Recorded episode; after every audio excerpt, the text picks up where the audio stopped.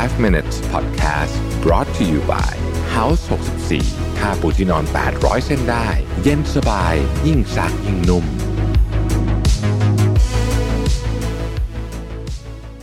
สวัสดีครับ 5 minutes นะครับ วันนี้บทความที่ชื่อว่า 8 communication hacks I use to appear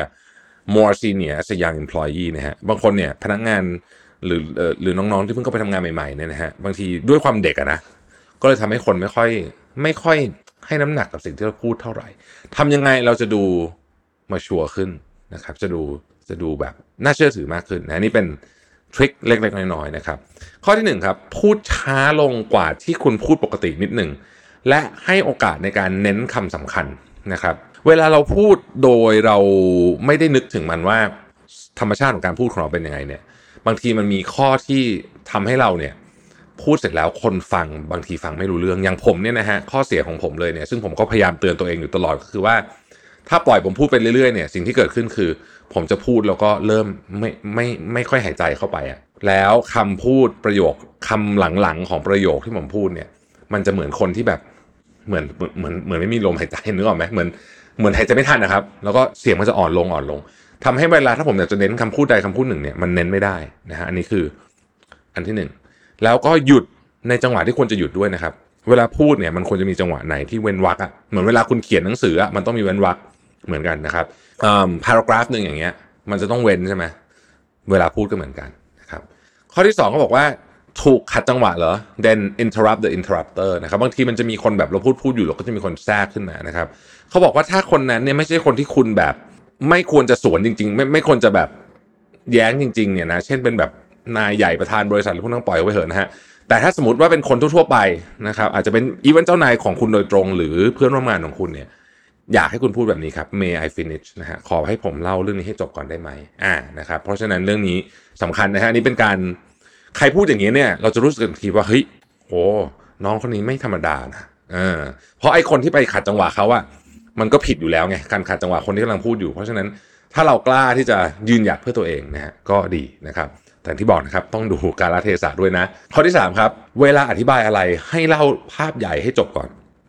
คือสิ่งสำคัญมากเวลาเราจะเล่าเรื่องอะไรเนี่ยเราต้องทำให้ภาพใหญ่เนี่ยคนเห็นกันว่าเป็นแบบนี้แล้วรายละเอียดค่อยมาเป็นบล็อกๆแต่ถ้าภาพใหญ่มันไม่ชัดอะคนจะนึกไม่ออกว่าเราพยายามจะพูดอะไรนะครับ ข้อ 4 พยายามอย่าให้สิ่งที่เราพูดฟังดูแล้วเหมือนเป็นคำถามนะฮะสเตทเมนต์ของเราต้องเป็นสิ่งที่เราเชื่อจริงๆ เช่นเราบอกว่าผมเชื่อว่าถ้าเราทำแบบนี้เรา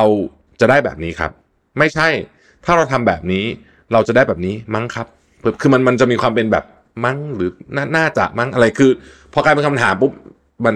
เละเลยนะฮะคือมันดูไม่น่าเชื่อถือเลยนะข้อที่ 5 ครับ เวลาพูดเนี่ยคุณต้องสร้างสตรัคเจอร์ให้ได้ เรื่องนี้ประกอบด้วย 4 หัวข้อครับ ข้อที่ 1 ข้อที่ 2 ข้อที่ 3 ข้อที่ 4 ข้อที่ 1 กับข้อที่ 2เนี่ยมันเกี่ยวข้องกันโดยตรง ข้อที่ 3 ข้อที่ 4 เกี่ยวข้องกันโดยตรง แต่ทั้งหมดทั้งมวลนี้ประกอบกันแล้วเป็นเรื่องนี้นะฮะนี่คือการวางสตรัคเจอร์นะครับ คนที่ทำเรื่องนี้เก่งมากพูดเรื่องนี้เก่งมากเนี่ยคือคุณไอติม ใครอยากลองฝึกพูดแบบนี้ดูให้ลองไปดูเทปที่คุณไอติมพูด ผมเคยคุยคุณไอติมงานหนึ่งผมจำงานไม่ได้ละแล้วคุณไอติมอธิบายเรื่องที่แบบยากมากอะเป็นเป็นเรื่องที่มีความซับซ้อนสูงมาก โดยการใช้โครงสร้างแบบนี้คือข้อหนึ่งข้อที่สองนะครับมันมีหนึ่งมันเลยมีสองครับพอมันมีสองเนี่ยสองสำเร็จมันถึงไปสามได้ แต่เวลาเขาพูดเนี่ยเขาเน้นไอหัวข้อหนึ่งสองสามเนี่ยคือตัวเลขเนี่ยอย่างมากเลยทำให้คนฟังเนี่ย เห็นภาพนี้อยู่ในหัวไปด้วย ทันทีที่คนฟังเห็นภาพนี้อยู่ในหัวไปด้วยเนี่ย เรื่องที่ซับซ้อนเนี่ยมันจะถูกสรุปขมวดได้ง่ายขึ้นเยอะนะครับ อันนี้อันนี้เนี่ยสุดยอดของเทคนิคเลยนะ ใครทำได้นะ โอ้โห คุณจะเป็นคนสื่อสารที่เก่งมากนะฮะอันนี้เป็นเป็นของที่แบบเจ๋งมากจริง ยากแต่ฝึกได้ ข้อที่ 6 ครับ อยากเขียนอีเมลแบบเวิ่นเว้อ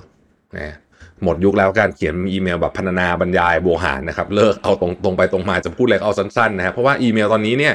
อย่าลืมว่าคนเราได้อีเมลวันหนึ่งเป็นร้อยหลักร้อยฉบับนะครับอย่างน้อยนะฮะหลักร้อยเพราะฉะนั้นเนี่ยไม่มีใครมีเวลามาอ่านอีเมลเวิร์นเวอร์นะครับทุกคนต้องการความตรงไปตรงมา precise นะข้อที่ 7 ครับเครื่องหมายตกใจให้ใช้อย่างระมัดระวังมากให้ใช้กรณีที่ตกใจจริงๆ อย่าใช้พร่ำเพรื่อนะครับเครื่องหมายตกใจเป็นอันที่ดูแลถ้าคุณใช้ผิดผิดที่เมื่อไหร่ปุ๊บเนี่ยมันจะดูไม่ professional เลยทันทีนะครับ ข้อที่ 8 เวลานั่งประชุมเนี่ยให้ให้รักษาพื้นที่ของตัวเอง นะฮะคำว่ารักษาพื้นที่ของตัวเองนี่ก็คือว่า คือ body language ต้องให้รู้สึกว่าที่เนี่ยเป็นที่ของฉันนะครับ นั่งพิงเก้าอี้หรือว่านั่งตัวตรงนะครับไม่ใช่ห่อแบบนี้อะไรอย่างเงี้ยนะฮะซึ่งมันสำคัญเหมือนกันเพราะว่ามนุษย์เราสื่อสารด้วย body language เยอะมาก ถ้าเขารู้สึกว่าเรามั่นใจเรารู้สึกสบายใจรู้สึก comfortable ในที่ที่เรานั่งอยู่ตอนนี้เนี่ย มันก็มีความเป็นไปได้ว่าคนเขาจะตั้งใจฟังมากขึ้นนะนะฮะอันนี้ก็เป็น8 ทิปง่ายๆนะครับสำหรับน้องๆจูเนียร์ทั้งหลายนะครับ ที่จะสื่อสารในองค์กร ขอบคุณที่ติดตาม 5 minutes นะครับ สวัสดีครับ 5 minutes podcast brought to you by House 64 นุ่มขึ้นทุกวันที่ใช้ สบายทุกครั้งที่หยิบ